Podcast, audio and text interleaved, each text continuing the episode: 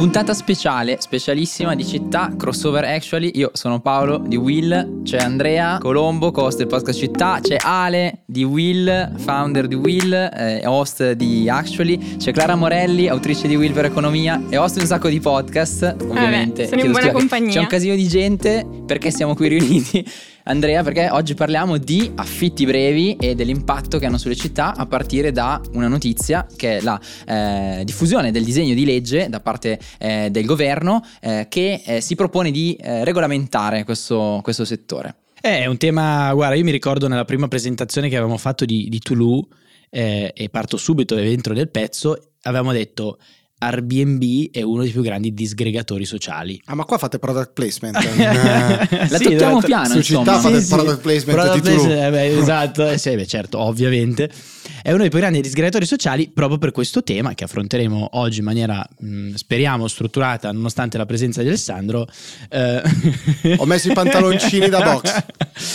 che affronteremo in maniera strutturata perché la eh, effettivamente domanda di affitti brevi ha portato, questo ovviamente a livello generale, tutte quelle case che di solito tradizionalmente erano affittate a lungo termine, un pochino fuori dal mercato del lungo termine, portando sicuramente una pressione sui prezzi. E Questa era la nostra visione. Contemporaneamente gli affitti brevi sono un fenomeno che permette a un sacco di persone di viaggiare, eccetera, eccetera. Ma adesso vorrei dare la parola ad Alessandro, eh, Ale, per intanto dire da dove partiamo, come arriva questo disegno di legge, cosa contiene, ma anche farci una panoramica un po' generale su questo tema.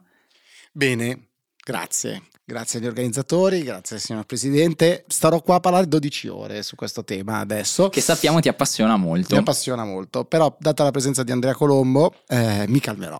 Eh, no, a parte gli scherzi, sì, mi sono letto la bozza di questo disegno di legge, eh, perché di tale stiamo parlando di una bozza, molto snella, pochi articoli. Devo dire che secondo me ha prima di tutto un difetto, e cioè che non ho capito a che cosa dovrebbe servire. Mi spiego. La bozza di disegno di legge sostanzialmente ha nel suo cuore la creazione di un codice identificativo nazionale che tra l'altro si dovrebbe andare a sostituire ai vari codici identificativi regionali che le regioni hanno perché come voi sapete quando parliamo di gli Airbnb non vuol dire niente questa cosa, no? Perché sulla piattaforma di Airbnb uno può trovare le locazioni turistiche, cioè l'appartamento dato in affitto. Eh, pensate quanto è assurda la normativa e la sua interpretazione. Quando lavoravo in Airbnb si era diffusa a un certo punto la credenza per cui se facevi il letto non durante i giorni del soggiorno, ma all'arrivo dell'host, cioè gli facevi trovare il letto pronto, allora qualcuno avrebbe potuto farti una multa, perché quella non è la fornitura delle lenzuola, ma gli hai rifatto il letto. Quindi alcuni host a quel punto lasciavano le, le lenzuola piegate su un materasso. La famosa riclassificazione alberghiera. Grazie mille. A quel ci punto, infatti, se no finisci, qualcuno credeva, nella casa vacanze, nel bed and breakfast, nel bed and breakfast non imprenditoriale, nella locanda, in mille altri rivoli di classificazione regionale. E quella è sempre stata la difficoltà, cioè che chi fa cosa, chi definisce cosa. Il E che prece- cos'è il codice identificativo? i, i vari codici identificativi. Il problema è che già tempo fa si era provato con un codice del turismo a livello nazionale, che poi era stato completamente smontato proprio per il riparto di competenze fra Stato e regioni e chi fa cosa.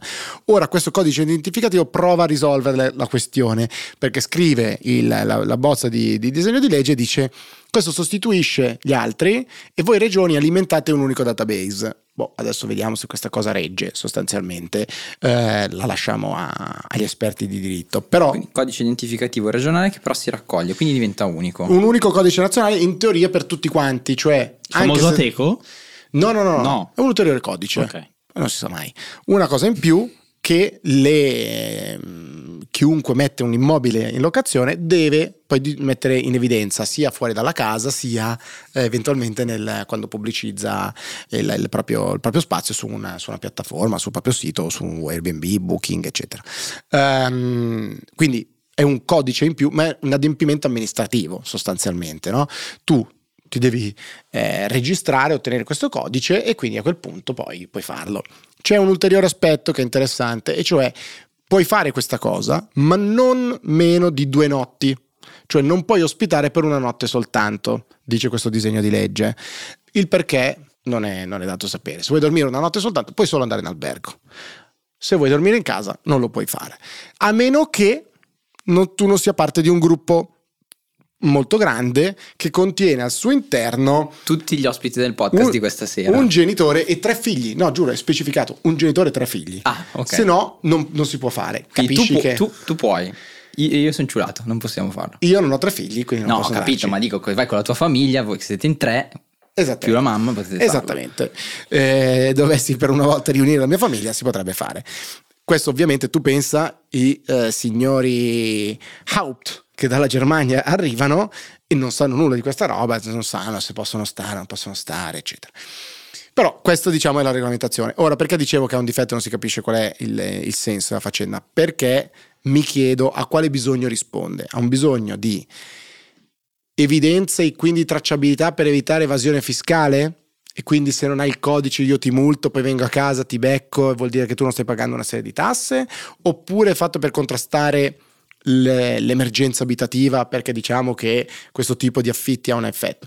Ma se questo è il caso, il secondo, credo, temo che non serva a niente questa roba perché non impone dei limiti, cosa che invece fa il tentativo del sindaco Nardella, il sindaco di Firenze, il 31, il 30 di maggio, eh, aveva dichiarato facciamo un provvedimento molto alla svelta, ovviamente c'è della politica qua in mezzo perché ha detto il governo con la bozza che ho visto non va bene, facciamo noi, il colore politico fra sindaco di, di Firenze e il governo è diverso naturalmente, il sindaco di Firenze che cosa fa? Dice basta a tutte le, le, le diciamo ad affittare per, per scopo turistico affitti brevi gli immobili a destinazione residenziale nell'area UNESCO del centro storico della città. Allora questa cosa qua può avere un senso e addirittura, diciamo, lato, lato eh, residenzialità, e addirittura Nardella cosa dice? Tolgo l'IMU per tre anni sulle seconde case a chi lo rimette a lungo termine. Lo rimette a lungo termine.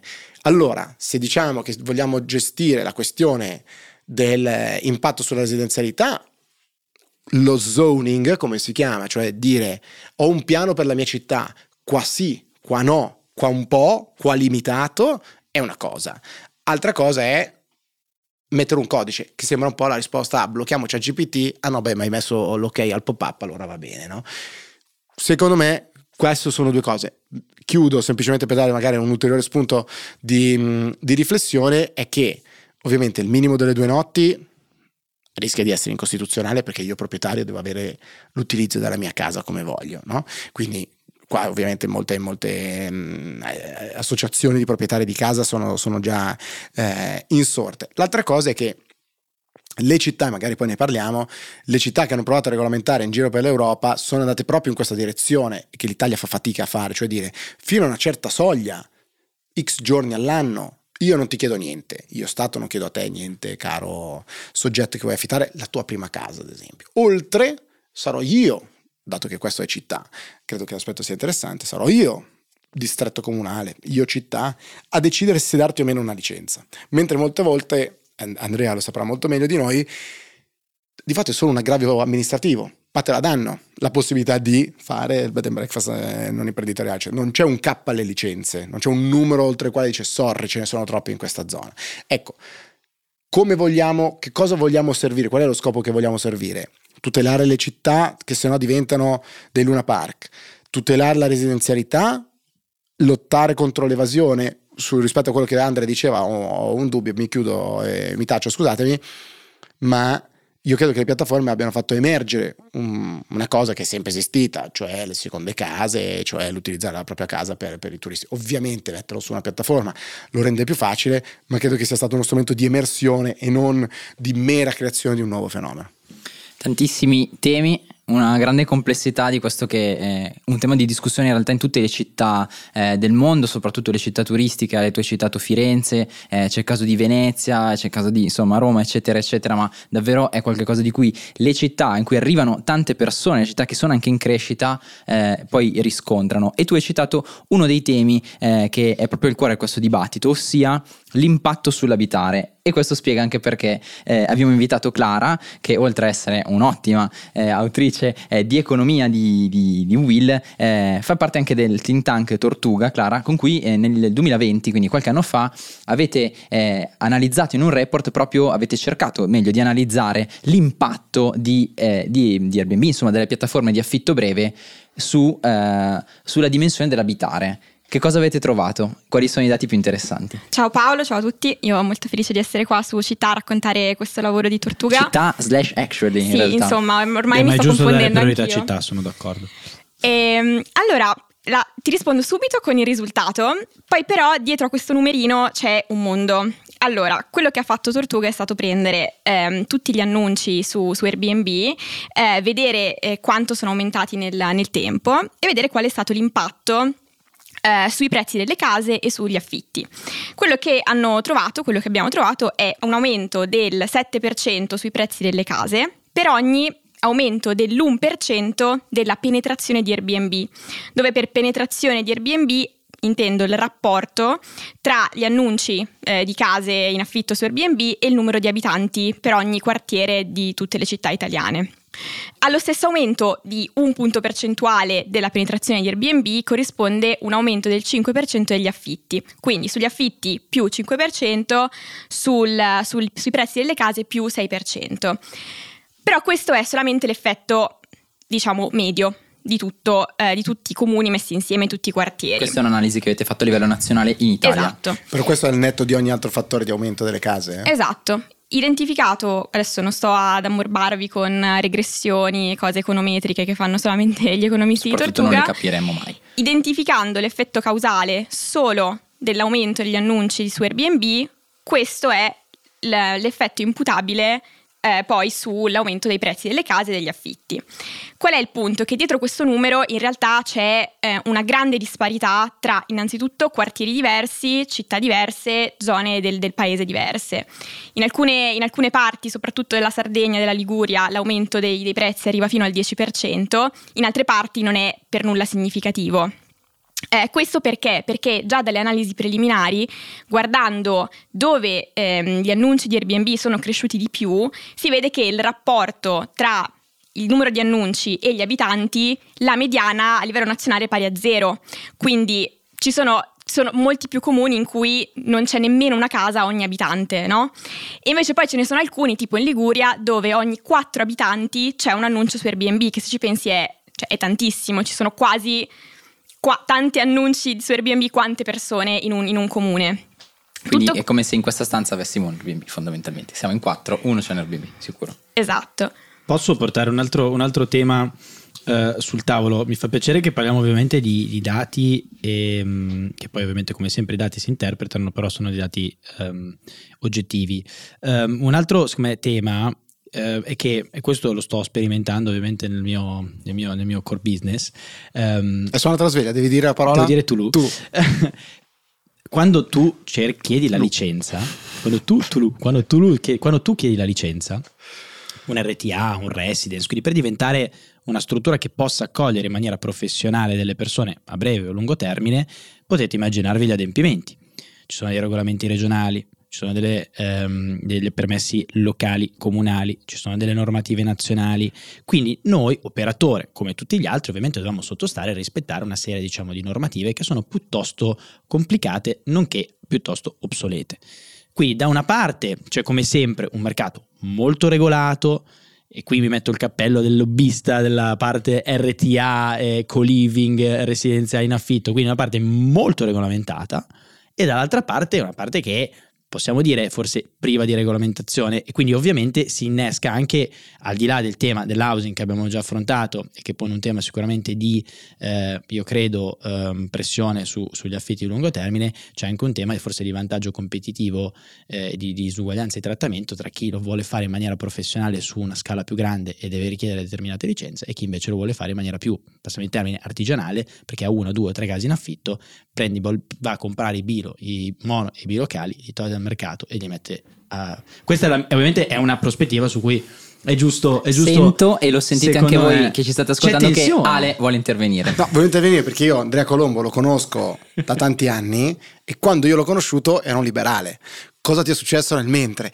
Scusami se te lo dico, adesso a parte gli scherzi, nel, nel radical candor di Will, quando sento questo genere di argomentazioni metto mano alla fondina, eh, alla pistola, ma soprattutto mi viene da dire, bah, se lo zaino di qualcuno è troppo pesante, di stupidi fardelli amministrativi, non è che dobbiamo appesantire quello degli altri. Sarà da, da, da, da alleggerire dove, dove possibile e necessario lo zaino che era inutilmente in maniera inefficiente pesante e ovviamente sono tutte le regolamentazioni a cui tu facevi riferimento eccetera no? quindi questo tipo di argomentazioni la capisco naturalmente dici io ho fatto una gran fatica perché gli altri non la fanno per quanto la possa comprendere umanamente, credo che a livello sistemico dovrebbe certo, essere rendiamo il tutto più ovviamente, no? certo, ovviamente stavo ponendo un certo, tema, no, no, posso dire di common sense, rimango un liberale.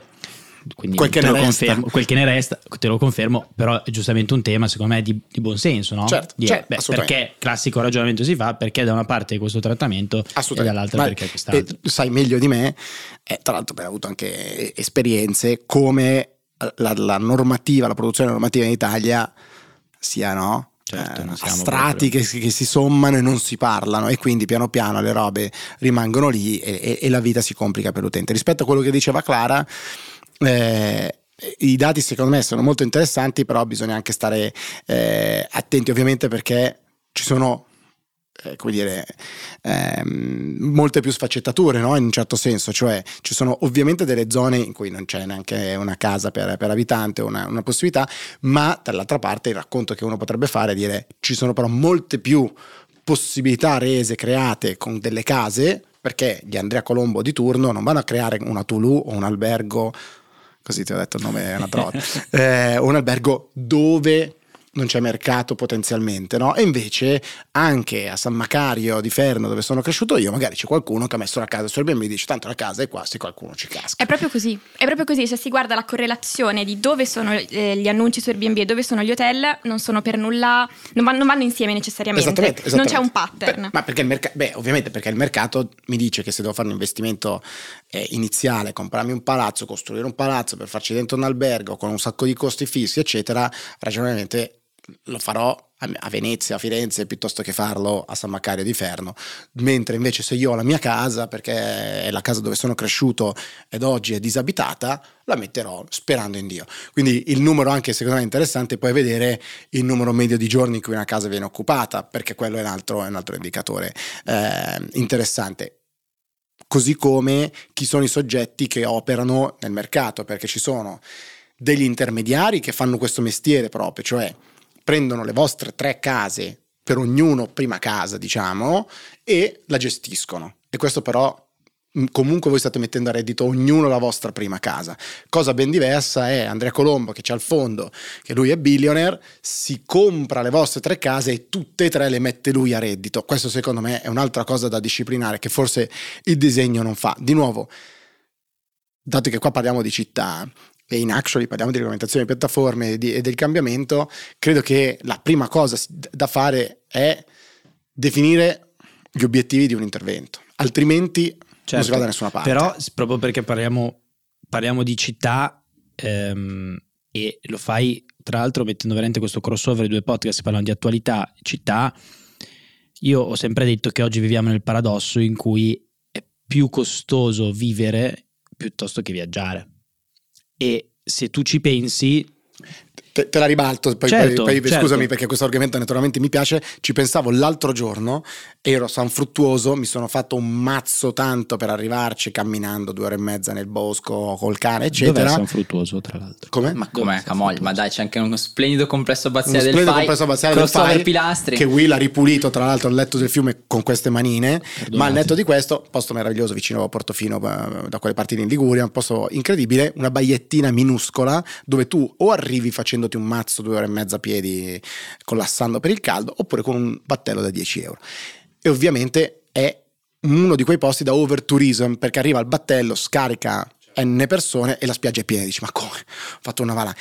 E lì ti poni il tema del chi potrebbe, chi deve venire, allora alziamo il prezzo del biglietto, alziamolo tantissimo, dice no, perché solo i ricchi possono venire a godersi la bellezza di San Fruttuoso, però se lo apri a tutti quanti non c'è più quella bellezza. L'altro giorno leggevo un articolo e diceva, solo per il fatto che tu ti possa quasi permettere per poco tempo di giungere a quella destinazione non vuol dire che la tua esperienza sarà positiva. Questo è il turismo oggi. Se ci pensi, il turismo è ragionevolmente un'esperienza terrificante ultimamente. Eh, Airbnb, quando ci lavoravo, faceva proprio la presentazione basando la foto di Santorini che tutti vorremmo, noi che baciamo il nostro partner, la nostra fidanzata, e poi allargando lo spettro tutti gli altri che stanno baciando la loro fidanzata o il loro fidanzato e diventa un disastro. Louvre uguale, no? 200.000 mani che separano te eh, dal, dal, quadro e, e, e, così via. Quindi l'esperienza turistica è molto limitata, ma di nuovo, perché il turismo, secondo me, eh, questa è la cosa bella, specie all'interno delle città, perché è così sfaccettato, bisogna capire qual è l'interesse supremo che noi vogliamo tutelare per primo. Il diritto di tutti a godere di un eh, splendido com- complesso abbaziale, come direbbe Paolo, allora tutti devono poterlo vedere, a quale costo che tutti lo vediamo o la casa? malamente o la casa ma anche te ne metto un altro il comune di Firenze ha raccolto 40 milioni di euro grazie alla tassa di soggiorno soltanto. Lascia stare tutte le tasse sulle eh, attività economiche. Solo da tassa di soggiorno 40 milioni di euro in un anno sono, sono, eh, tanti soldi. sono tanti soldi, risorse che poi possono investire per la manutenzione della, della strade, per raccogliere eh, l'immondizia perché anche quella diventa tutela, eccetera, eccetera, eccetera.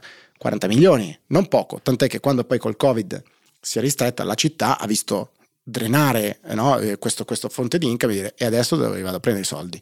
È una droga per la, per la città il turismo.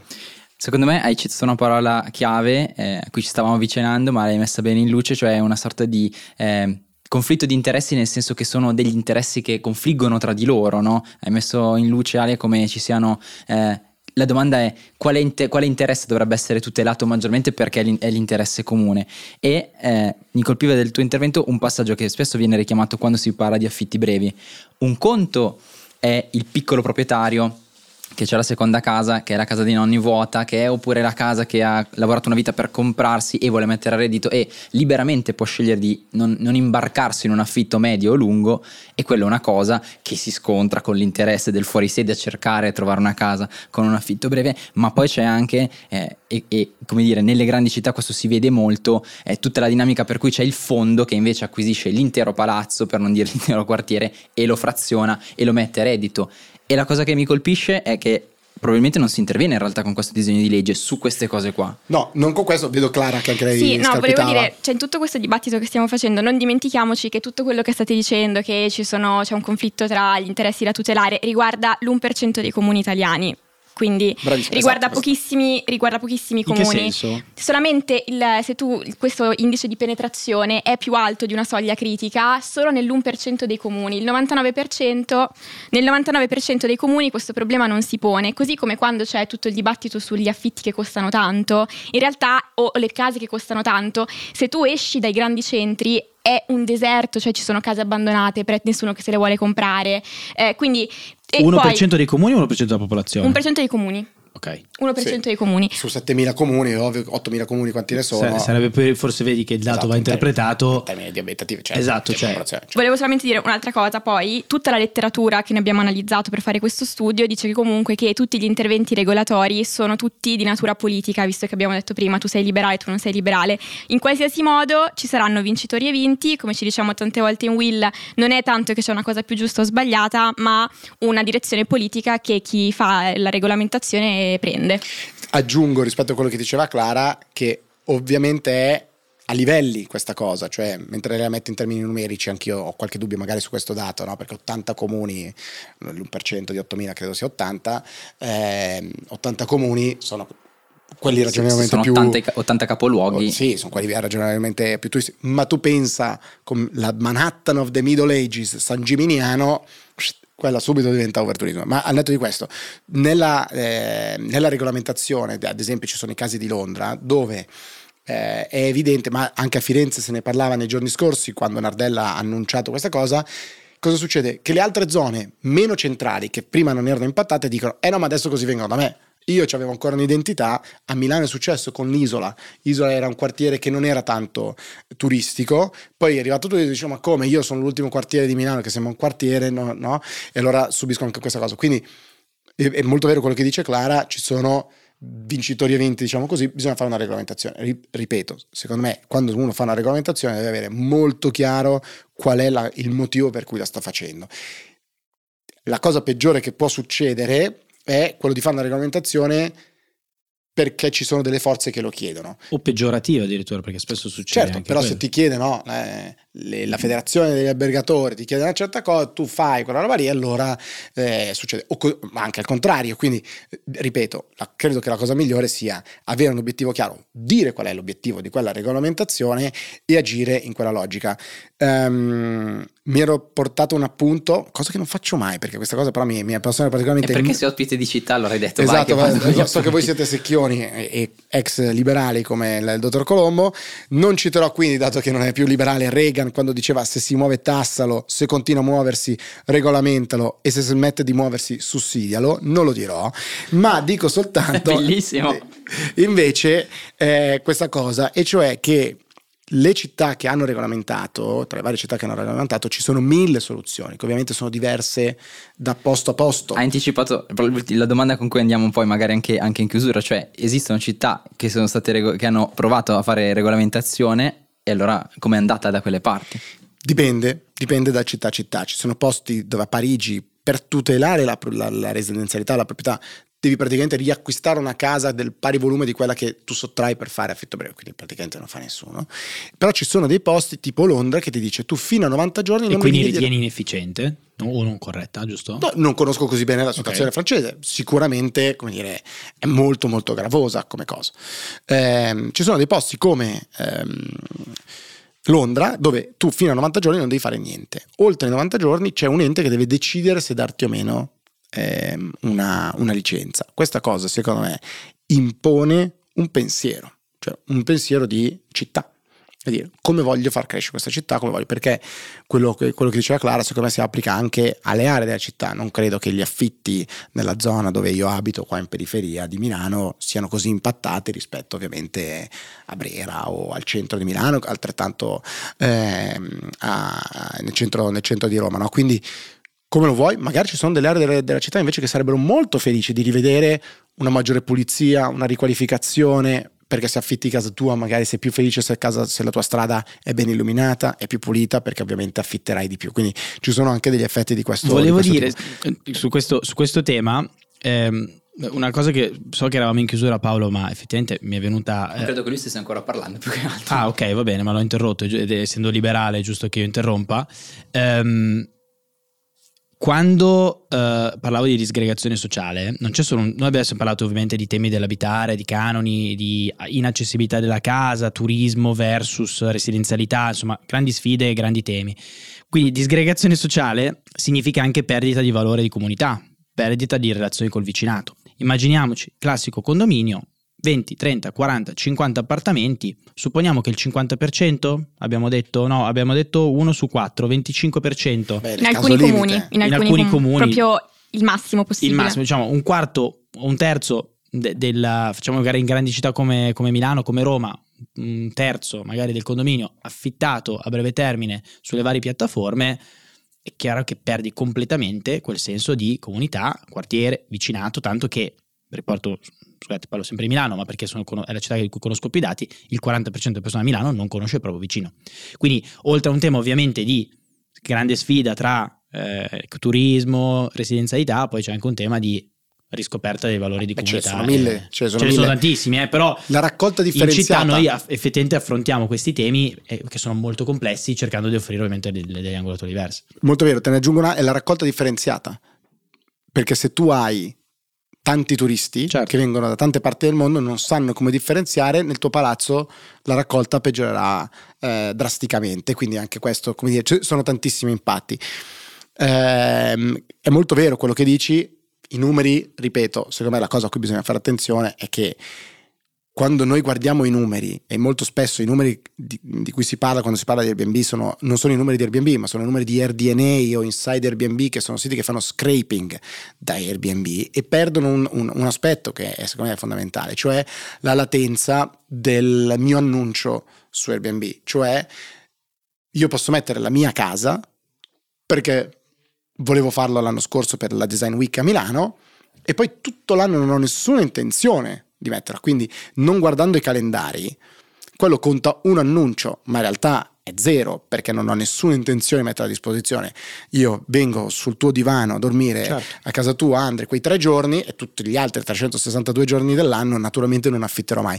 Però rischia di diventare uno di quei delle tante case che poi arrivano a diventare uno su quattro, che magari era, non so, Pietrasanta o Sì, comuni in Sardegna, Ligure, eh. proprio nei... Quindi bisogna stare attenti a questo genere di numeri, specie se poi sono alla base delle regolamentazioni. Ma se chi sta ascoltando città o chi sta ascoltando Actually deve portarsi a casa qualcosa, secondo me è che la regolamentazione prima di tutto dovrebbe definire il proprio obiettivo. E allora se uno lo va a vedere, credo che la cosa sia ancora di più a rischio di confusione. Perché, non ha un obiettivo. Sì, perché inizia dicendo al fine di assicurare la tutela della concorrenza, della sicurezza del territorio e contrastare forme irregolari di ospitalità. E allora Torniamo. sono quello che diceva Certo. Andrea sull'RTA e non la difesa Residenzialità della o residenzialità, socialità o- che invece è lo scontro che poi sta avvenendo tra Nardella e governo, tra città, sindaci e governo centrale, che uno vuole una cosa e uno vuole un'altra. Insomma, ancora una volta non ci sono risposte semplici, città attraversate da grandi temi, grandi questioni complesse e tanta importanza della ricerca dei dati, dei dati corretti e anche però necessità di avere un obiettivo. Sicuramente mi viene da dire ne riparleremo, ne riparleremo su città, ne riparlerete su Actually. E allora a tutte e tutti all'ascolto ringraziamo per essere stati con noi, continuate ad ascoltare città se lo ascoltate prima, se no iniziate ad ascoltarlo, continuate ad ascoltare Actually, iniziate, insomma. E noi andremo avanti a parlarne magari se ci poi ci sono degli aggiornamenti anche rispetto agli sviluppi di Volentieri. questo disegno di legge. Quindi tra, Grazie. quindi tra 5 giorni. Quindi grazie a Andrea Colombo, co-host di città e founder di Tulu, grazie a Sandra Tommasi, co-founder di Will, grazie a Clara Morelli, autrice di Will e allora prossima. Alla prossima. Ciao!